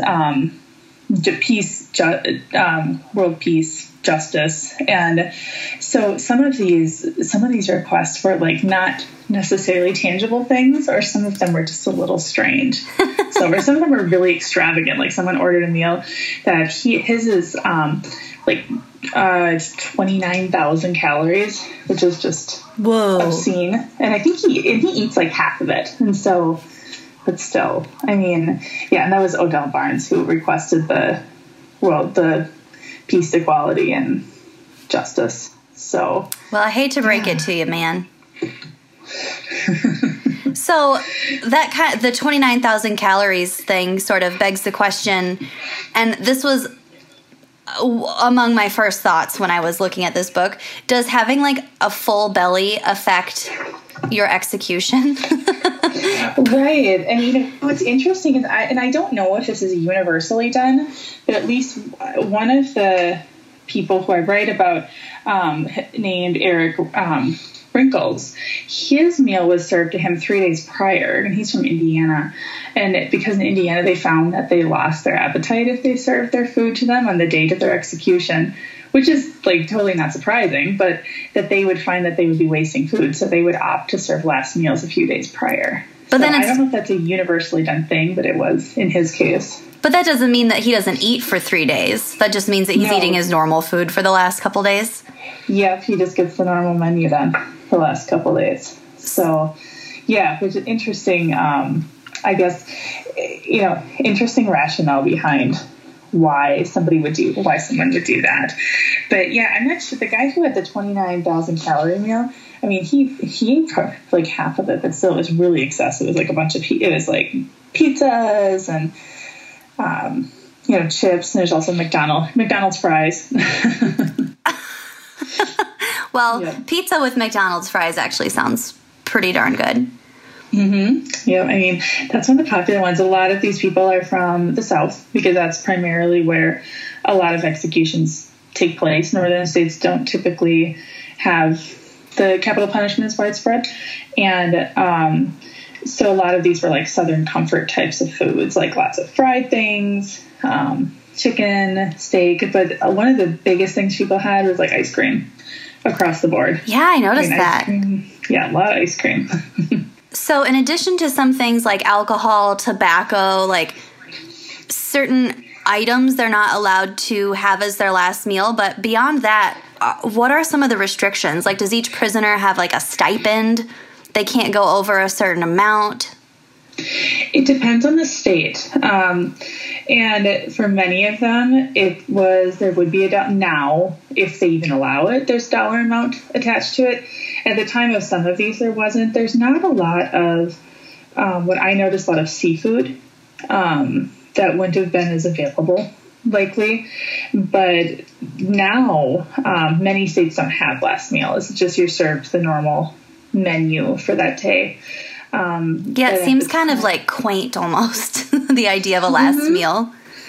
It really is. And it was something that when I was writing this, I'm researching, you know, the thought would like occur to me when they would complain about like SpaghettiOs or like do these sort of like silly things like requesting an olive or like the idea of like, you know, world peace, which isn't silly, but it's not, it's, you know, it's not a, it's not food that somebody can give you, you know, I mean, yeah. And so it's not really a wish that can be granted in this, in that sense.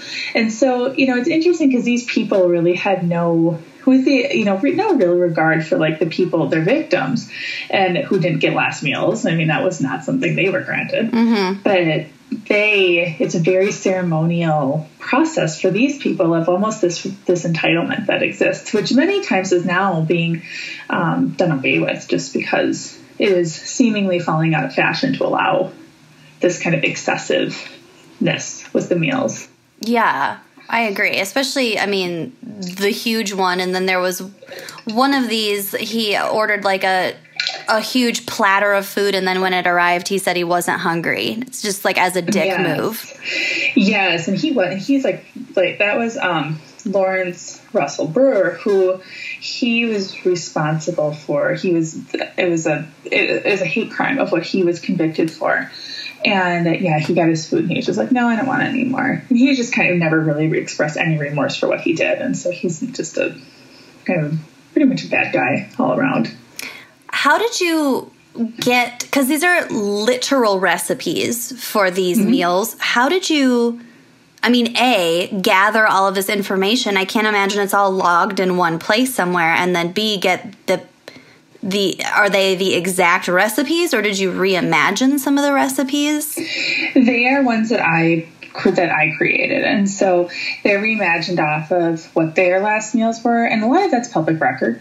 And so to find that information out of what they ate, like some of it, like, for example, like Timothy McVeigh had like 2 pints of mint chip ice cream. And so it's creating then a recipe off of that, of mint chip ice cream, mm-hmm. of what would be a traditional. And for his, it was a pretty traditional mint chip ice cream, except I just didn't use the bright green dye in it. And so I did, but that is where his recipe came from. And like the other ones, a lot of it was just kind of experimenting too, like fried chicken, those types of things. I'm just experimenting to try to get the recipe A, accessible to people, because not everybody who reads this book is a person who enjoys cooking, but they may enjoy the idea of getting to go through the process and do it because they like true crime. Mm-hmm. And so wanting to make sure that the recipes were all really accessible to people and that they weren't, you know, super unnecessarily hard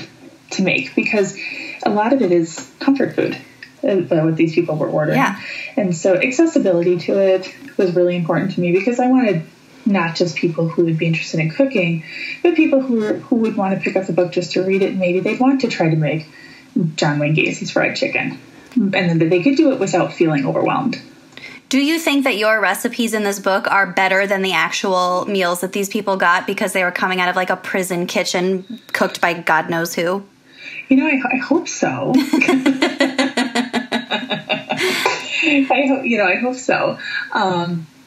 But yeah, they are all tested, and that they were, so that they would get a good, consistent result for people, because that's important. Because if you buy a book, you want to make sure your results are consistent and that you're liking what you're about to eat as well. Yeah. So one of these is specifically a bowl of melted ice cream. Do you have instructions in here of how long to melt it for? Yes, that one is for, because he is, let me just pull that one up. Because that's, yeah. So Francis Crowley was kind of like sort of like quintessential gangster type of personality. And he wanted to have ice cream that was both like a regular bowl of ice cream, but then he also wanted melted ice cream too as part of his last meal. I mean, it must be just a thing that he liked. So he wanted both at one time, or was he willing to let the ice cream melt into melted ice cream? No, he wanted the actual ice cream, and then he wanted the bowl of the melted as well. My God. So, I know. They're, you know, it's so, it's just such a, so like, it was such a strange, you know, it's kind of funny though, because when I worked at an ice cream shop when I was in high school, and we had a couple of customers that would come in and specifically order their ice cream in like to-go cups, and they'd leave it on their counter at home till it melted, then they'd eat it. So it must be a thing. I'm a fan of melted ice cream myself. I would kind of start with a bowl of regular and let it melt personally, but I'm also not a monster serial killer. Right. Yet, anyway. All right. Well, thank you so much for chatting with us, and tell the people how they can get your book. So this book is, you can get this book. It's on Amazon, and it will be, and it's coming, well, at this point when this comes out, it's out, and you can order, and it will be shipped right to you. And so I really hope that everyone enjoys it. I had so much fun putting this together. I mean, it's a great kind of thing, I think, to do with friends too. Yeah. You could do like a little true crime dinner party. You could have a whole party about it. And honestly, I had fun reading it. It's just a really fun read, whether or not you cook, like you mentioned. So one more time, this is called The Serial Killer Cookbook by Ashley Lecker. Check it out. Google it. It's on Amazon. You will not be disappointed. No, thank you so much. Yep. Thanks, Ashley. So thanks again to Ashley Lecker, author of The Serial Killer Cookbook, which you can find on Amazon and elsewhere. Go get it. It is so entertaining. Like, recipes aside, I want to make so all of these recipes. Yeah. What a good idea. Oh. Ugh. Such good comfort food. Yeah, mine would be mashed potatoes for sure. There will be mashed potatoes as my last meal if I get a choice. The John Wayne Gacy fucking fried chicken. Mm-hmm. Like, seriously. Mm-hmm. It's so good. That's basically the last meal that I want. Yeah. The only bad thing about this book is that I didn't have this idea first. Mm-hmm. I know. Mm-hmm. I'm genuinely upset that someone came like to you and your sister pissed. Madeline could have easily collabed on this brilliance, and you just you fucked up. You fucked up big time. Mm-hmm. Mm-hmm. But seriously, it's a gorgeous book. You should go look for it. Okay, moving right along. I do have two obits for us this month. I couldn't decide because they both painted just an incredible picture of the men who they were describing. And also in these times of COVID, I feel like obits they just carry a lot more weight, because not only can we not be with our loved ones in the hospital if they're sick or dying, but like we can't hold funerals. We can't have like a collective grieving thing. So I'm going to try to focus more on obituaries in the coming months as long as this COVID thing passed, because I just think they're just really fucking more important than they even were before.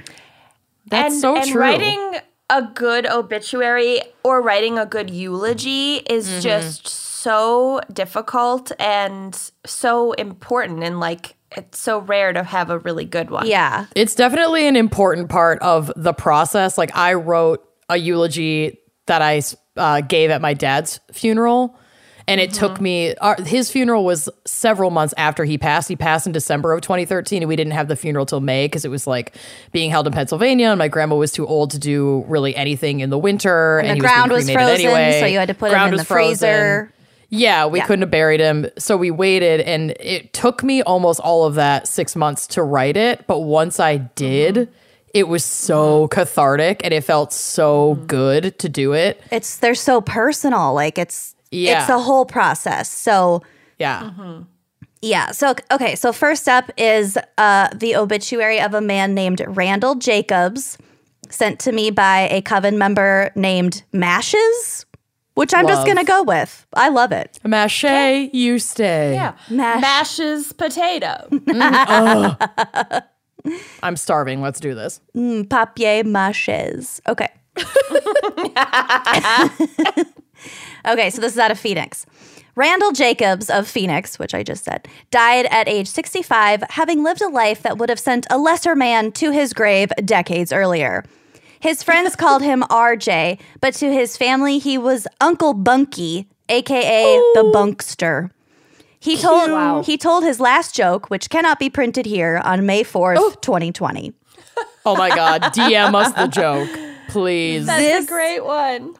Like I said, this just paints such a wonderful picture of Uncle Bunky. Uncle Bunky burned the candle and whatever else was handy at both ends. He spoke in a gravelly patois of wisecracks, mangled metaphors, and inspired profanity that reflected the Arizona dive bars, Colorado ski slopes, and various dodgy establishments where he spent his days and nights. He was a living, breathing, hang-loose sign, a swaggering hybrid of zony desert rat, SoCal hobo, and Telluride ski bum. Yes, oh my I love God. Him. Yeah, I feel I like I him. Know this man. Yeah, just you wait. Also, there's a photo of Uncle Bunky, which will be on the blog. Yay! A prolific purveyor of Bunkyisms, such as "Save it, clown," or "Zebo," if he was in the mood. He would you can tell from Bunky's photo that he was an absolute fox. Oh, yeah. Oh, just yeah. Like, I want to see young Bunky because I'm kind of thirsty for old Bunky. Yeah, young Bunky was probably a fucking sight to behold. Yup. I'm also going to say, save it, clown, for the rest of my life. Yes. And he would mercilessly tease his Goombot's nephews with nicknames such as Mudflap and Style Master. Oh, all right. Just days after his beloved cat Kitters passed away, he too succumbed to the great gras dew, leaving behind a vapor trail of memories and a piece of sage advice lingering in his loved one's ears. Do what Bunky say, not what Bunky do. For all. I also love that he died within days of his cat. It's like when like when a couple like can't live without each other and one dies right away after the other. A lifetime of love. It's The Notebook. I worry about this for when Albus dies, that I might die like 2 days later of a broken heart. Oh, I fucking love that rabbit. That thing is my life's blood. Blood of my blood. Callie's just dejected behind you. She's fine. Callie would be like, are we going outside? No. Click, click, click. We're dead. Okay. Oh, we're dead. Oh, back to Bunky. For all his chaotic energy and hysterical charm, he had a gentle soul. A night out with Bunky could result in a court summons or a world-class hangover. But his friends and family would drop whatever they were doing to make a trip out to see him. His impish smile and irreverent sense of humor were enough to quell whatever sensibilities he offended. I love him. Wow. He didn't mean any harm. That was just Bunky being Bunky. When the end drew near, he left us with a final Bunkyism. I'm ready for the dirt nap, but you can't leave the party if you can't find the door. Oh my God. He is incredible. Yeah. He found the door, but the party will never be the same without him. In lieu of flowers, please pay someone's open bar tab, smoke a bowl, and fearlessly carve out some fresh lines through the trees on the gnarliest side of the mountain. Yes. Wow. Don't you just feel... I have goosebumps. Don't you feel like you just know Bunky? Yeah, I really do. I feel like I know Bunky, and now I miss Bunky. I really miss Bunky. I grieve for Bunky.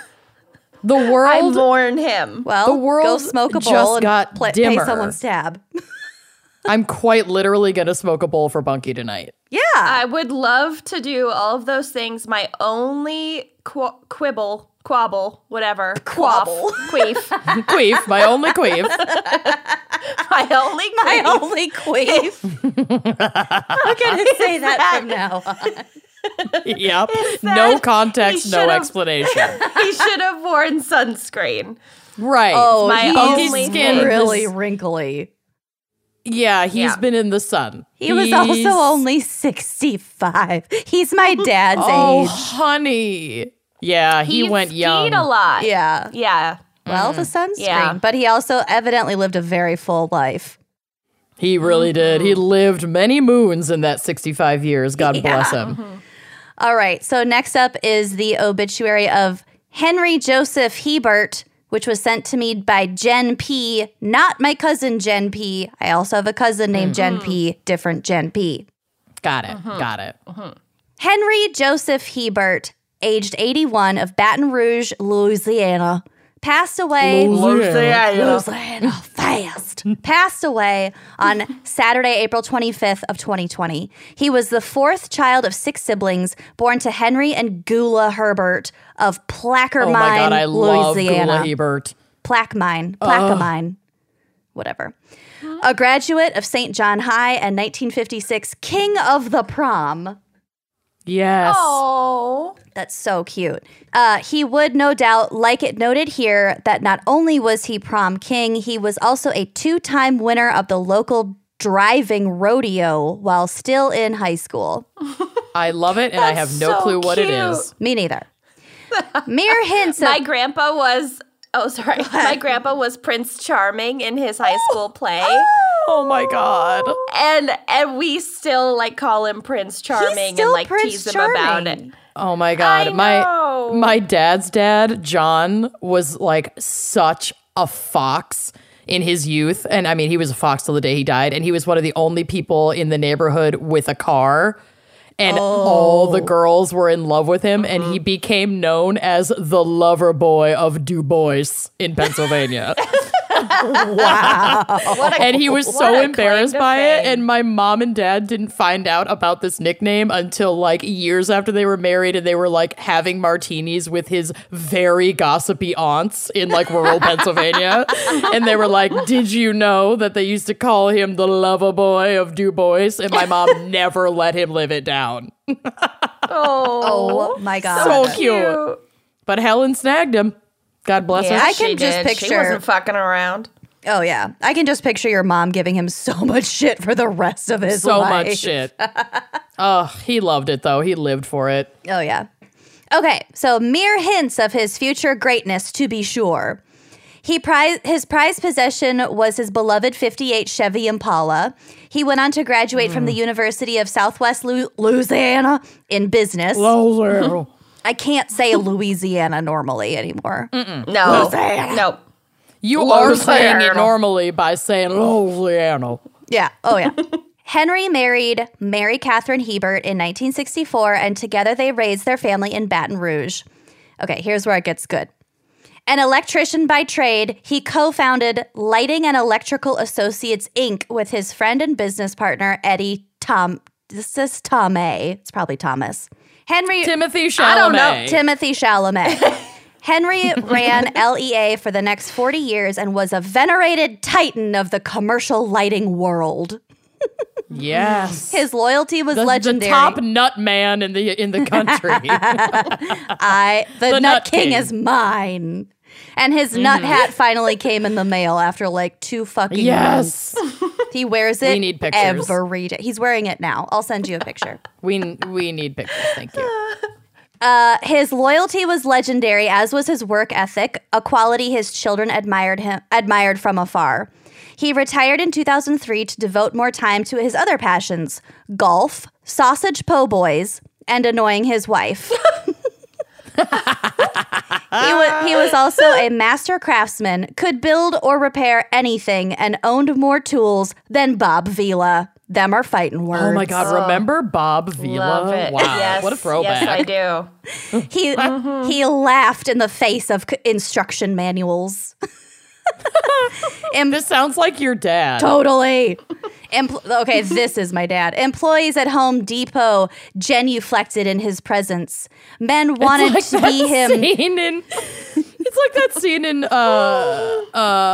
Parks and Recreation when Ron goes to the store and an employee approaches him and he just goes, I know more than you, and just walks away. Yep. Yeah. That was this man. Men wanted to be him. Women wanted him to fix their garbage disposals. The flags at Goodwill Hardware will be lowered to half staff.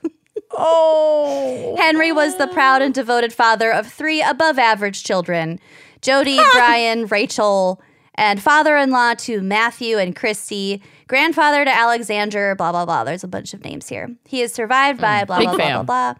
Gerald and Wayne.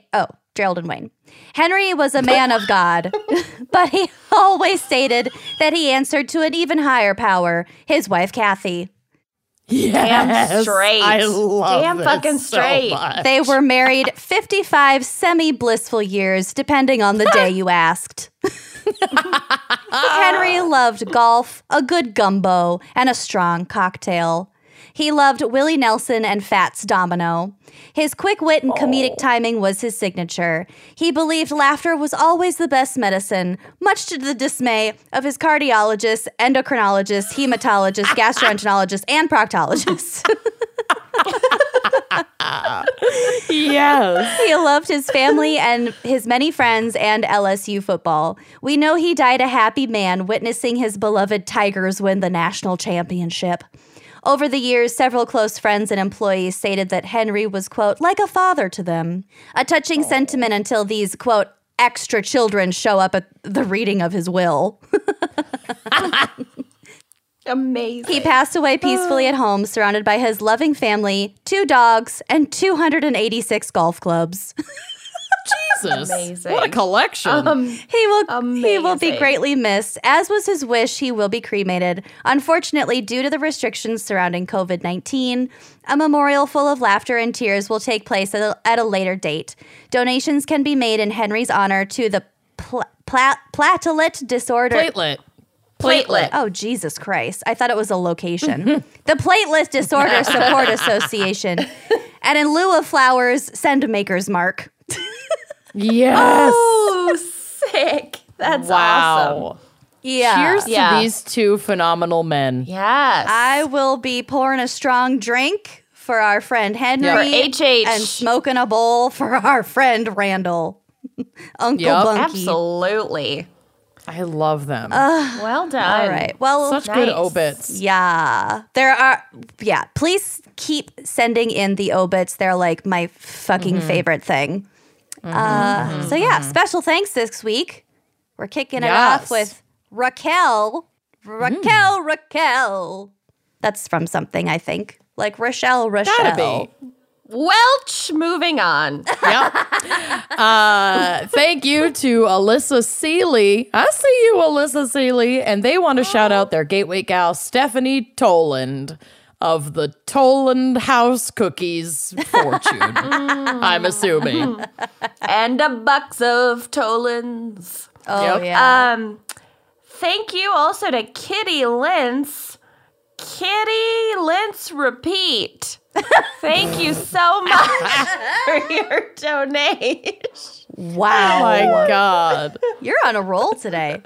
I'm on fire. Thank you, Denise Rasmussen. I want to say it. You're the Radisson. Yeah. Once the shutdown. Airport Hojo. Thanks, Denise. Oh, not going to Rasmussen you too much. Thank you to Maritza Robles. You're like a fine Paso Robles Cabernet, Maritza. Thank you to Veronica Prado. We are Prado to call you a friend. So proud of you. So proud of you. Thank you, Faith Coimelis. I like it. I'm quite sure that I've mispronounced your last name. I have much faith. We haven't broken your faith in us. Thank you to Janine Garcia. I have not been able to fit into a pair of Janines since early high school. Oh. Rude. Do these Janines have stretch? No, but I will not be purchasing. Are these not maternity put these Janines in the dryer. Where are the maternity Janines? Thank you to Angie Cronin. I'm Jones and I don't know. What do we got? Moaning for this episode to be over. Cronin this tune. Cronin. I don't know. You're really cronin on me, Angie. Please, thank you so much. Please forgive my cronies for this terrible fun game. Go ahead, Lucy. It's Amanda's turn. I thought you go after Kenyon. Whatever. Thank you, Amethyst Irvin. You are a special gem. that I could polish and sell at a rock sale for way too much money. Mm-hmm. And thank you to Bethany Obernesser. I would never ness with you, Bethany Obernesser. Yeah. Don't undernessimate her. Yep. Obernessimate her. Yeah. In fact. Thank you to Lindsay Milan. Thanks a Milan. The last time I was in Milan was a layover in their airport, and it was not great. Yeah. Really bad gross. Airport. Remember that drunk baby? Oh, that baby was wasted. It was wasted, and I'm 100% sure that the mom actually got the baby drunk because it was silent on the plane. It was great. Silent. Anyway, God bless drunk baby. That's my story about Milan. Moving on. Thank you, Abby. It's still Abby Brookman. What's going on? I don't know. What's going, Milan? Abby Brugman or Brugman, I think I'm broken. I'm broken. I need a Brugman, but I can't because social distancing. Yeah, I'm just gonna. Yeah, let's casually move on. Taylor Jackson, you're tailor-made for our horrible show that you for some reason love. Thank you to Caitlin O'Donnell. Definitely related to Rosie or Chris. Let's go with Chris. Would much rather Robin. Yeah. Yes, you disappeared for a while, but now you're on some syndicated show, so good on you. Oh, good on you. Here for it. Mm-hmm. Thank you, Elena Schneiderhan. Nice. Elena. I don't know why this is so hard for me today. I wouldn't Schneider Elena that. On me when you're not strong. Schneiderhan. I'll help you, Schneiderhan. It won't be long till I'm gonna need some Schneiderhan to Elena. All right. You really brought that home. Thank you to Meg Gatos.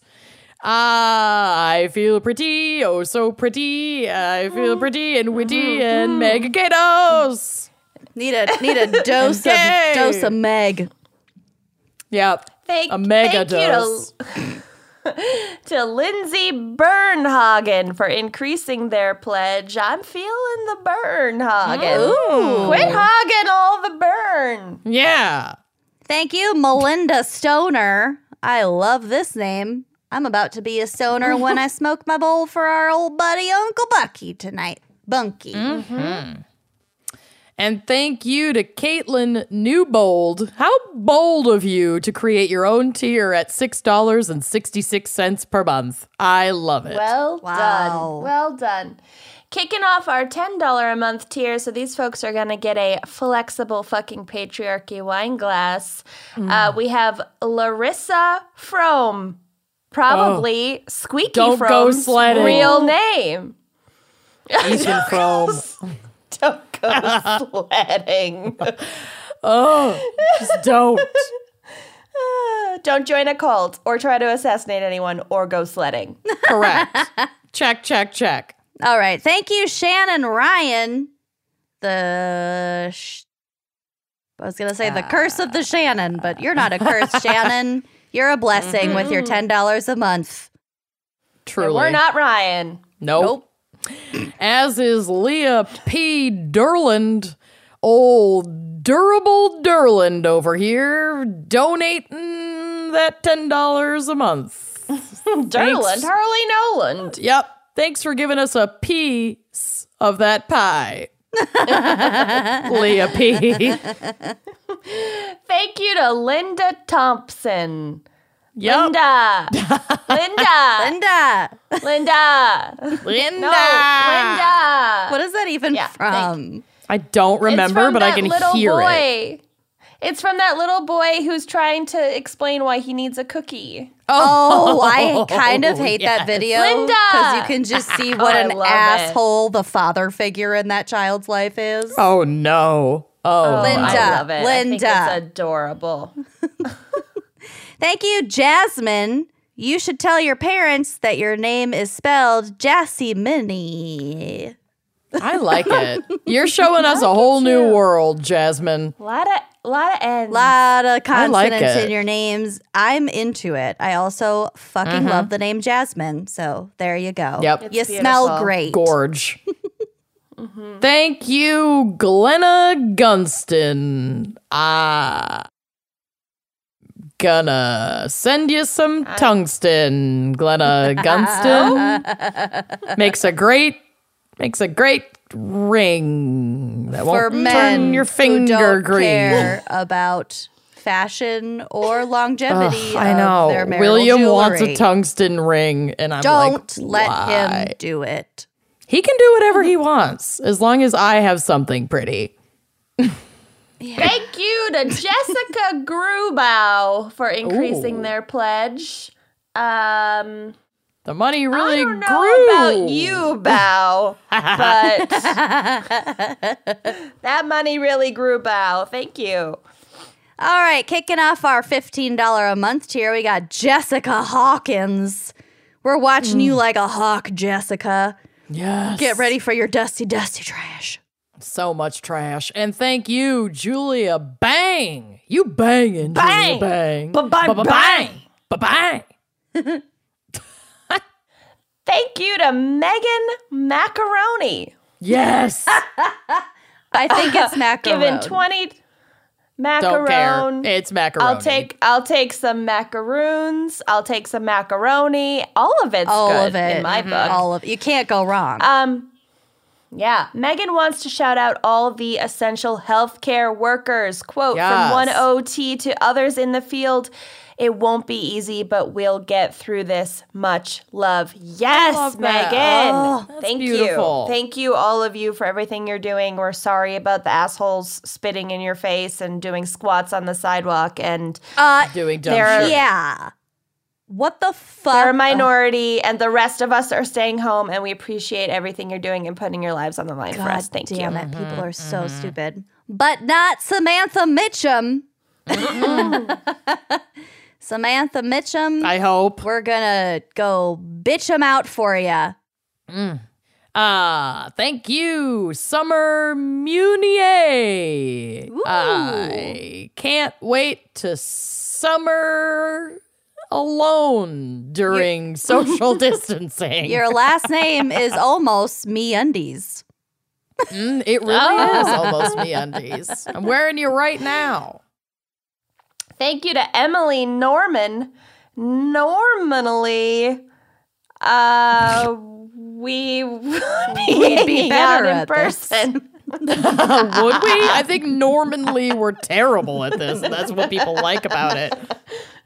Oh, Jesus. Okay, thank you, Caitlin Carling. You're such a darling for your increase. And from $10 to $15 a month, you'll get some trash soon. Get someday. Out of my dreams. And into my Carling. Thank you. Kicking off our $25 a month tier to Aubrey Chalup. Making me want a chalupa, Aubrey Chalup. Chicken chalupa supreme. My God. Chalup? I Googled the other day how close the nearest Taco Bell was to my house. It was too far. Like it was the last time I had chalupas. Guarantee you, mine's farther. It's when you were all hammered in the back seat of my car the last time Kenny was here. Good. There are probably still diced tomatoes in your back seat. I'm so sorry. There are not, because when I had my remote start installed, they detailed my car and got all of the tomatoes out. Because there were a lot of tomatoes there in were your so back many. Seat. Literally so half many. Of my chalupa fell on your floor. I don't think any of it made it into either of your fucking mouths. I remember getting getting out of the car and turning around and looking at the seat and going, oh, no. Just really quietly. Your brand new car. Shutting the door. Remember the ladies at Taco Bell? Didn't they give us like a free Mountain Dew smoothie or some shit? They gave us 3 free ones and a shit ton of sauce because we were so nice to them. We were. And we told them they were so sweet. Them. Yes. Yeah. And I was the sober driver. Just so everyone is aware, not drunk. Amanda was sober. Yeah, she was. We do not drive drunk. She was driving. She was a sober driver, and the rest of us were out of control, hammered. And we ordered scream singing. We ordered so much Taco Bell that the total was like $30 of Taco Bell, $45. And then the woman was like, "Okay, pull up to the first window," and Amanda goes, "Thank you, I love you," and she goes, "I love you too." It was just without I stand by it. I really do love her. And then she had the most on point hair and nails to be working at like 1 a.m. at a Northeast Minneapolis Taco Bell. I was like, you are fucking flawless. Yeah, I loved her. So wherever you are, sweet baby angel, we still love you and you made our night. Oh, yeah. Yep. It's Kenyon's turn. All right. Thank you, Abigail Reichertz. I want to be trapped on an... I don't want to be trapped on an island with anyone. Nope. But if I feel like that's happening right now. It probably wouldn't still be you, but I really do appreciate your donation. Thank you, Abigail. What does it have to do with Abigail, her don't name? Feel bad. It wouldn't even still be us. Oh, like Rikers Island. I was like, you really went out of your way to insult this person. No, I lazily insulted this person. Yeah. Okay, last but not least, Alyssa Seeley, thank you so much for your once-off donation. You're reminding me that I just got a new mattress and I fucking love it. You know what else I have? A joke. Yes. My wife is really mad at me because I have no sense of direction, so I packed up my shit and right. So my God. Oh my God. I have another one. Do you want to hear it? I have another one. Truly hate your jokes.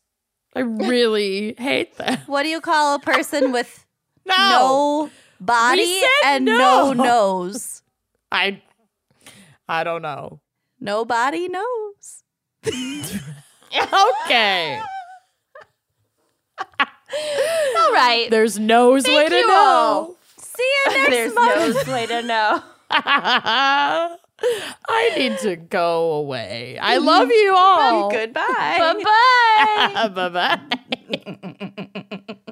Thanks for listening to Wine and Crime. Our cover art is by Kala Yip. Music by Phil Young and Corey Wendell. Editing by Jonathan Camp. Check out our website and blog at wineandcrimepodcast.com. You can also follow us on Facebook, Twitter, and Instagram at Wine and Crime Pod. If you have questions, answers, or recommendations to share, email us at wineandcrimepodcast@gmail.com. Episodes are available on Apple Podcasts, Stitcher, Google Play, basically wherever you get your favorite podcasts. And if you like the show, please rate, review, and subscribe on Apple Podcasts. It is the best way to spread the word. If you'd like to show your support and get a shout out on air, visit our Patreon page to keep this podcast and the wine flowing. Cheers.